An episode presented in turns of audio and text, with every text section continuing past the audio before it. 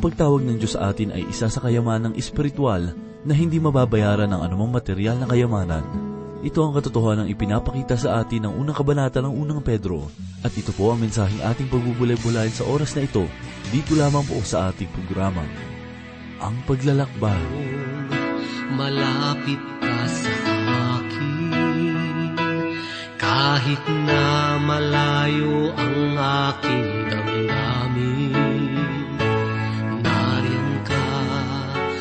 akin ay nagbabantay Upang ako'y hindi maagaw ng kaaway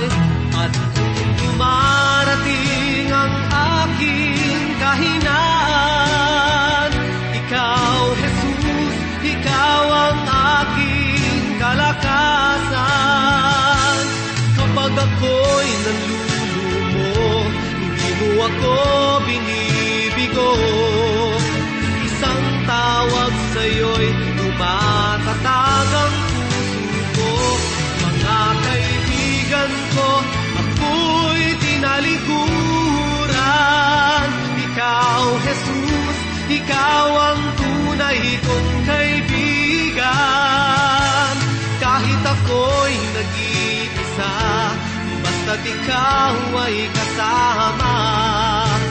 Higit sa kanila'y kailangan ka. Ikaw, Jesus.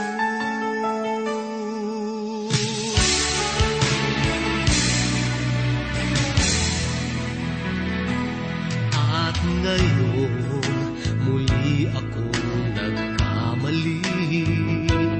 Nariyan ka kahit na anong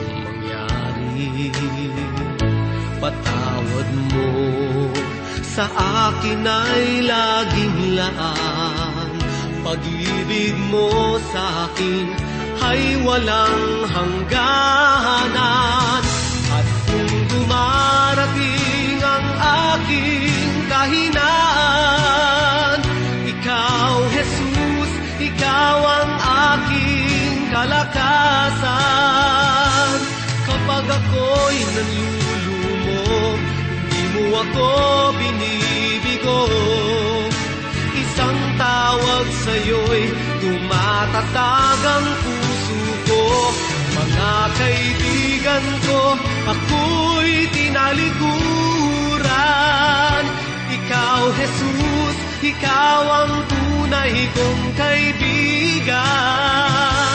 Kahit ako'y nag-iisa Basta't ikaw ay kasama Higit sa kanila'y kailangan ka. Ikaw, Jesus.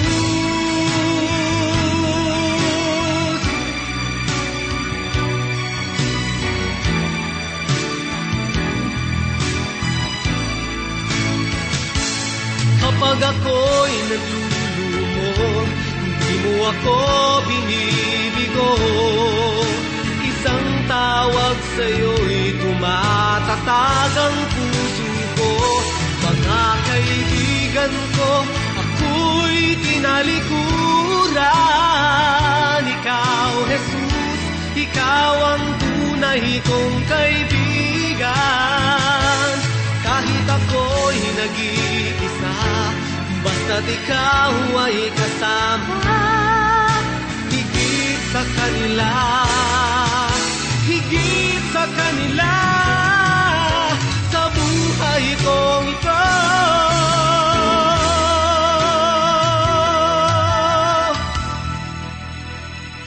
Ikaw, Jesus.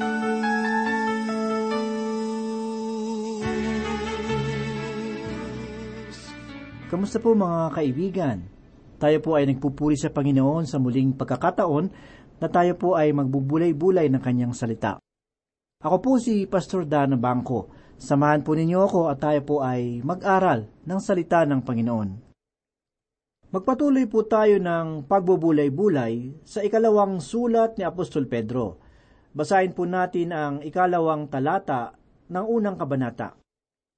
Sumagana nawa sa inyo ang biyaya at kapayapaan sa pagkakilala sa Diyos at kay Jesus na Panginoon natin.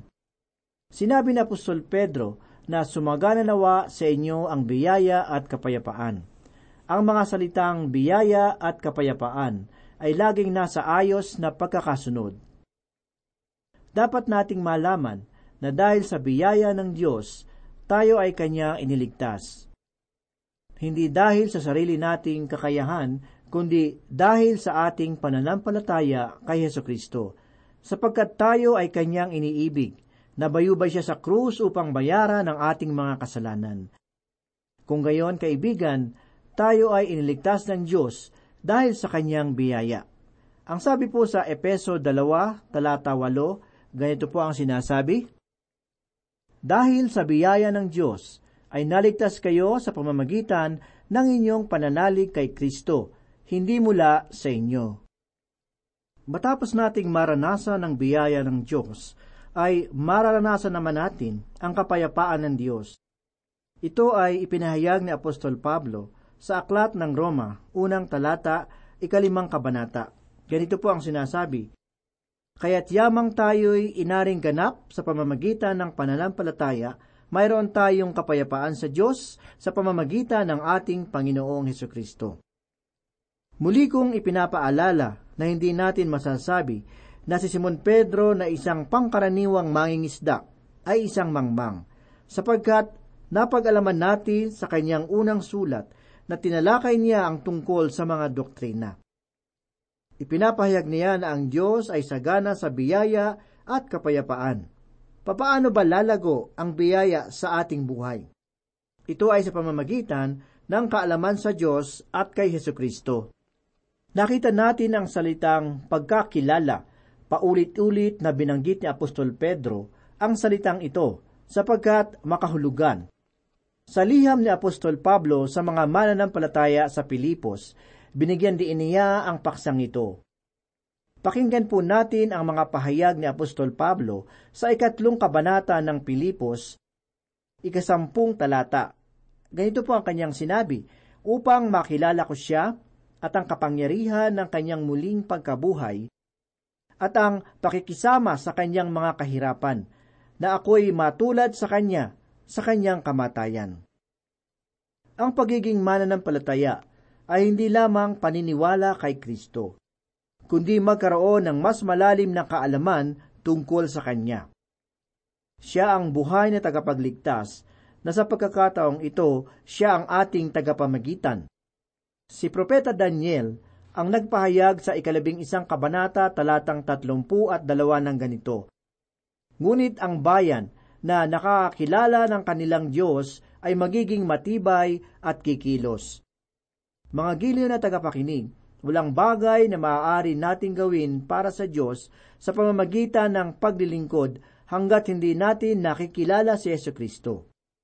Papaano ba makakamta ng kaalamang ito? Mga kaibigan, hindi hahayaan ni Apostol Pedro na hindi natin maunawaan ang mga bagay na ito. Pagkatapos nating pag-aralan ang sulat ni Apostol Pedro, makikita ninyo na ang pagkakilala kay Kristo ay nagmumula sa kaalaman ng salita ng Diyos. Ginamit ni Apostol Pedro ang mga salitang Sumagana nawa sa inyo ang biyaya at kapayapaan sa pagkakilala sa Diyos at kay Jesus na Panginoon natin. Ginamit niya ang salitang Griego na epignosis na ang ibig sabihin ay dakilang kaalaman. Ito ay kaalaman na nagmumula sa banal na espiritu, na nagpapahayag ng mga bagay tungkol kay Kristo, at ito ay ginagawang makatotohanan para sa atin. Mga kaibigan, ako ay naniniwala na makikilala ninyo ang Panginoong Heso Kristo kaysa sa inyong pinakamalapit na kamag-anak at kaibigan.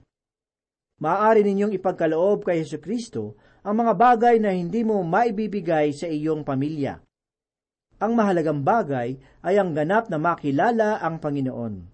Upang makilala natin siya sa ganitong pamamaraan, kailangan muna nating maipanganak na muli. Makikita natin sa unang kabanata ng unang sulat ni Apostol Pedro sa ikadalawampu at tatlong talata. Ganito po ang sinasabi niya, Ipinanganak na kayong muli, hindi ng binhing nasisira, kundi ng walang kasiraan.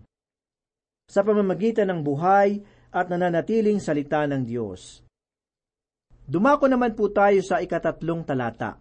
Ipinagkaloob sa atin ng kanyang banal na kapangyarihan ang lahat ng mga bagay na kailangan sa buhay at pagiging makadiyos sa pamamagitan ng pagkakilala sa Kanya na tumawag sa atin sa Kanyang sariling kaluwalhatian at kabutihan. Ang Kanyang banal na kapangyarihan ay nagbigay sa atin ng lahat ng mga bagay na kailangan natin sa buhay. Lahat ay ibinigay sa atin ng Diyos, hindi lamang sa aspeto ng pamumuhay, gayon din sa pagiging makadiyos. Nakita natin sa talatang ito ang pahayag ni Apostol Pablo na sa pamamagitan ng pagkakilala sa Kanya na tumawag sa atin sa Kanyang sariling kaluwalhatian at kabutihan. Nakita natin uli ang salitang pagkakilala. Tanging sa pamamagitan ng pagkakilala kay Kristo ay makakapamuhay tayo na makadiyos sa sanlibutan. Ang tanging paraan upang kayo ay maging ganap sa inyong katauhan ay sa pamamagitan ng pagkakilala kay Heso Kristo. Pansinin po natin ang salitang kabutihan. Ang ibig sabihin ng kabutihan ay higit pa sa iniisip natin. Ang salitang kabutihan ay may kaugnayan sa salitang kalinisan. Ginagamit natin ito ngayon upang tukuyin ang babaeng mabuti o malinis ang kalooban. Sa katunayan ay ginagamit ni Apostol Pedro ang salitang kabutihan na mayroong kaugnayan sa husay at katapatan. Ang ibig sabihin ay kailangan mong maging matapang upang magtagumpay. Maaari kang tumayo sa iyong dalawang paa, ipahayag ang iyong pananaw at manindigan para sa Diyos. Tunay na kailangan natin ang ganitong uri ng kabutihan sa panahong kasalukuyan at ang tanging paraan upang makamit ay sa pamamagitan ng pagkakilala kay Yesu Kristo. Ito ang panuntunan na ipinapahayag sa atin ni Apostol Pedro sa pamamagitan ng pagkakilala sa Kanya na tumawag sa atin sa Kanyang sariling kaluwalhatian at kabutihan. Ganito naman po ang ipinahayag ni Apostol Pedro sa ikaapat na talata. Gayon niya ipinagkaloob sa atin ang kanyang mahalaga at mga dakilang pangako, upang sa pamamagitan ng mga ito ay makatakas kayo sa kabulukang nasa sanlibutan dahil sa masaganang pagnanasa at maging kabahagi kayo sa likas ng Diyos. Bakit kaya tinawag na mahalaga ang kaniyang mga pangako? Sa unang talata ay ipinahayag niya ang tungkol sa mahalagang pananampalataya na nasa atin.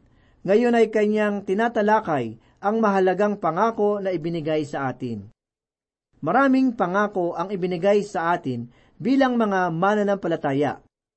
Tulad ng ipinahayag ni Apostol Juan sa ikaanim na kabanata, talatang tatlumpu at pito, na nagsabi, ang lahat ng ibinigay sa akin ng Ama ay lalapit sa akin, at ang lumalapit sa akin kailanman ay hindi ko itataboy.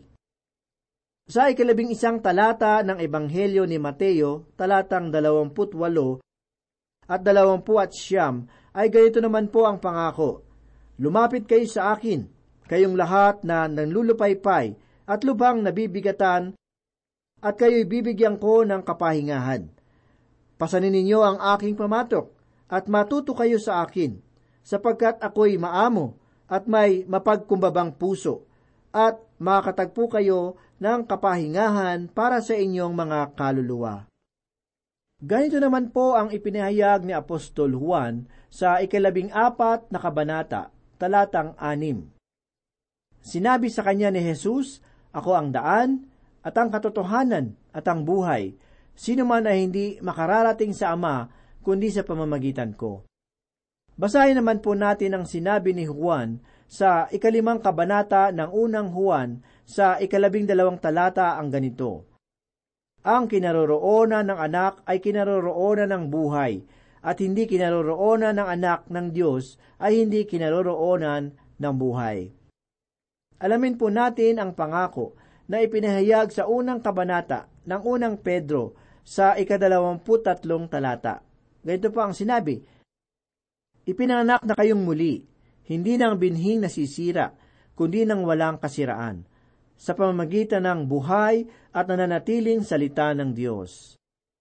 Sa ikaapat na talata na ating binasa ay nakita natin ang mga salita na at maging kabahagi kayo sa likas ng Diyos. Ang ibig sabihin, ito ang kailangang mangyari upang tayo ay maging anak ng Diyos. Ito ang pambihirang katotohanan at kamangha-mangha sapagkat kung tayo ay naipanganak na muli, ay ibinibigay sa atin ang kalikasan ng Diyos.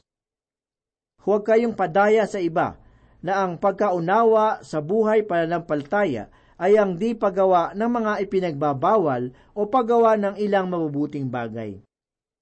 Mga kaibigan, tayo ay kabahagi ng kalikasan ng Diyos at ninanais ninyo ang mga bagay na para sa Diyos. Ipinahayag din sa talata na ating binasa ang mga salita upang sa pamamagitan ng mga ito ay makatakas kayo sa kabulukan ng sanlibutan dahil sa masaganang pagnanasa. Sa kabuuan ng pahayag ay makikita natin na ito ay matindi. Ano ba ang pagkakaiba ng pagtaka sa polusyon ng sanlibutan at ang pagtaka sa kabulukan ng sanlibutan? Mga giliw na tagapakinig, ang kabulukan ng sanlibutan ay iyong bagay na nasa ating kalooban. Ang polusyon dito sa sanlibutan ay ang mga bagay na nasa labas. Ang pananaw ng ilan ay kailangan nating linisin ang kapaligiran upang magbunga ito ng mga mabubuting mamamayan. Subalit wala iyong maidudulot na pagbabago sa lumang pagkatao ng isang tao. Ang mga relihiyosong tao ay dumadalo sa gawain ng simbahan sa araw ng pagsamba. Sila ay nakikibahagi sa mga ritual, sa paghuhugas ng paa at iba pa. Mga kaibigan, kayo ay maaaring maging relihiyoso hanggang sa dulo ng inyong mga darili at mananatili pa rin sa lumang kalikasan ng tao. Marahil ang ibang mananampalataya na inyong nakikita kung araw ng pagsamba ay hindi natulad ng inyong nakita noong araw na iyon pagsapit ng araw ng lunes. Kung nais ninyong makaiwas sa kasamaan ng sanlibutan, ay kailangan nating magkaroon ng bagong pagkatao. Kailangan na maging kabahagi tayo ng kalikasan ng Diyos. Subalit, kahit na naging kabahagi tayo ng kalikasan ng Diyos at naipanganak na muli, ay hindi nangangahulugan na nawala ang inyong lumang pagkatao o kalikasan.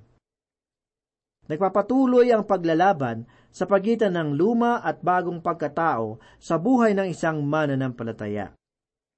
Ang mainam na paglalarawan sa paksang ito ay makikita natin sa buhay ng alibughang anak na ipinahayag sa ikalabing limang kabanata. Sa Ebanghelyo ni Lucas, mula ikalabing isa hanggang ikadalawampu at apat na talata. Ganito po ang sinasabi. Sinabi ni Jesus, may isang tao na may dalawang anak na lalaki. Sinabi ng nakababata sa kanila sa kanyang ama, Ama, ibigay mo sa akin ang bahagi ng kayamanang nauukol sa akin. At hinatin niya sa kanila ang kanyang pag-aari. Makaraan ng ilang araw, tinipon ng nakababatang anak ang lahat ng kanya at naglakbay patungo sa isang malayong lupain at dooy nilustay ang kanyang kabuhayan sa maaksayang pamumuhay. Nang magugol na niyang lahat, ay nagkaroon ng matinding tagutom sa lupaing iyon, at siya ay nagsimulang mga ilangan. Kaya't pumaroon siya at sumama sa isa sa mga mamamayan sa lupaing iyon na nagpapunta sa kanya sa kanyang mga bukid upang magpakain ng baboy. At siya ay nasasabik na makakain ng mga pinagbalatan na kinakain ng mga baboy at walang sinumang nagbibigay sa kanya ng anuman. Subalit nang siya ay matauhan ay sinabi niya, Ilan sa mga upahang lingkod ng aking ama ay may sapat at lumalabis na pagkain, ngunit ako rito'y namamatay sa gutom. Titindig ako at pupunta sa aking ama, at aking sasabihin sa kanya, Ama, nagkasala ako laban sa langit at sa iyo. Hindi na ako karapat-dapat na tawaging anak mo. Ituring mo ako na isa sa iyong mga upahang lingkod. Siya'y tumindig at pumunta sa kanyang ama. Subalit habang nasa malayo pa siya, natanaw siya ng kanyang ama, at ito'y awang-awa sa kanya. Ang amay tumakbo, niyakap siya at hinagkan, at sinabi ng anak sa kanya, Ama, nagkasala ako laban sa langit at sa iyo. Hindi na ako karapat-dapat na tawaging anak mo. Subalit sinabi ng ama sa kanyang mga alipin, Dali, dalhin ninyo rito ang pinakamagandang kasuutan at isuot ninyo sa kanya. Lagyan ninyo ng singsing ang kanyang daliri at mga sandalyas ang kanyang mga paa. At kunin ninyo ang pinatabang guya at patayin ito, at tayo'y kumain at magdiwang, sapagkat ang anak kong ito ay patay na at muling nabuhay. Siya'y nawala at natagpuan, at sila'y nagsimulang magdiwang. Kung inyong mapapansin, ang alibughang anak ay pumunta sa malayong lugar sapagkat taglay niya ang lumang pagkatao. Nilustay niya ang kanyang salapi sa walang kabuluhang pamumuhay at pumaroon rin siya sa kulungan ng mga baboy. Subalit kung inyong mapupuna, ay kabahagi siya ng kalikasan ng kanyang ama. Ngunit ang kanyang ama ay hindi nakatira sa kulungan ng mga baboy. Ang kanyang ama ay naninirahan sa marangya at malaking tahanan. Ang kanyang ama ay naniniwala sa kalinisan at pagiging makadiyos. At mayroong mga masusustansyang pagkain sa kanyang hapagkainan. Ang lalaking iyon ay maaaring hindi anak noong ama kung di niya sinabi sa ikalabing walong talata na titindig ako at pupunta sa aking ama. Kailangan niya iyong sabihin, sapagkat walang baboy sa kulungan na magsasabi ng ganoon. Wala na isang baboy ang sumama sa kanyang pauwi sa tahanan ng kanyang ama. Sa ikalawang kabanata ng ikalawang Pedro talatang dalawampu at dalawa ay sinasabi po ang ganito, Nagbalik muli ang baboy na nahugasan na sa paglulublob sa putik. Kahit na ang isang baboy na mabihisa ng maayos, dumalo sa mga gawain sa simbahan, mananatili pa rin siyang baboy na bumabalik sa putikan. Subalit, iyong alibughang anak ay kabahagi ng kalikasan ng kanyang ama. Nakita niya ang kanyang kalagayang makasalanan at nagbalik siya sa tahanan ng kanyang ama. Di ba kay buti na kung ikaw ay isang anak ng Diyos ay nasa iyo na ang kalikasan ng Diyos? Mauunawaan natin ng Diyos kapag siya ay nagpahayag sa pamamagitan ng kanyang mga salita at ang Espiritu ng Diyos ang gumagawa sa atin upang tayo ay mamuhay na may kabanalan. Marahil ay magtataka kayo nang malaman na mayroon pang ibang karanasan maliban sa kaligtasan. Kung inyong maaalaala, sinabi ni Apostol Pablo kay Timoteo ang ganito, At kung papaanong mula sa pagkabata ay iyong nalaman ang mga banal na kasulatan na makapagtuturo sa iyo tungo sa kaligtasan sa pamamagitan ng pananampalataya kay Heso Kristo. Si Timoteo ay mayroon ng kaligtasan. Subalit, ano kaya ang ibig sabihin dito ni Apostol Pablo? Mga kaibigan, ang kaligtasan ay mayroong tatlong kapanahunan. Kaligtasan na pang nakaraan na nagsasabing, ako ay ligtas na. Ito rin ay nasa pangkasulukuyan na nagsasabing ako ay naliligtas. At ang pangatlo, ang panghinaharap na nagsasabing ako ay maliligtas. Sa ikatlong kabanata ng unang Juan, sa ikalawang talata, ay pinahayag na, mga minamahal, ngayon ay mga anak tayo ng Diyos, at hindi na nahayag kung magiging ano tayo. Nalalaman natin na kung siya ay mahayag, tayo'y magiging katulad niya, sapagkat siya ay ating makikita bilang siya. Mga gilaw na tagapakinig, ako ay di patulad ni Yeso Kristo ngayon. Hindi ko pa iyon nararating, subalit ako ay patungo na roon. Matapos na ang isang tao ay maipanganak na muli, hindi siya mananatili sa isang kuna at bibigkas ng mga salitang hindi maunawaan habang buhay siya ay kailangang lumago sa kalagayang espiritual at mamuhay sa kabanalan.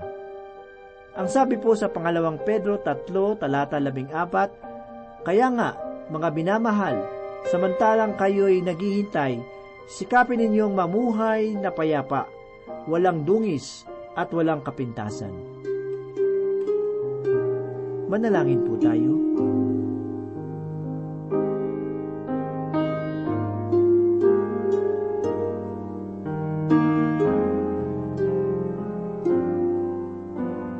Salamat muli Panginoon sa iyong mapagpalang salita.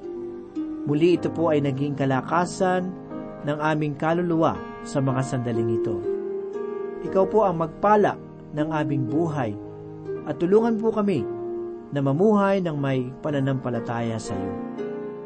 Dinadalangin namin ang aming mga kaibigan at tagapakinig na patuloy na sumusubaybay sa programang ito.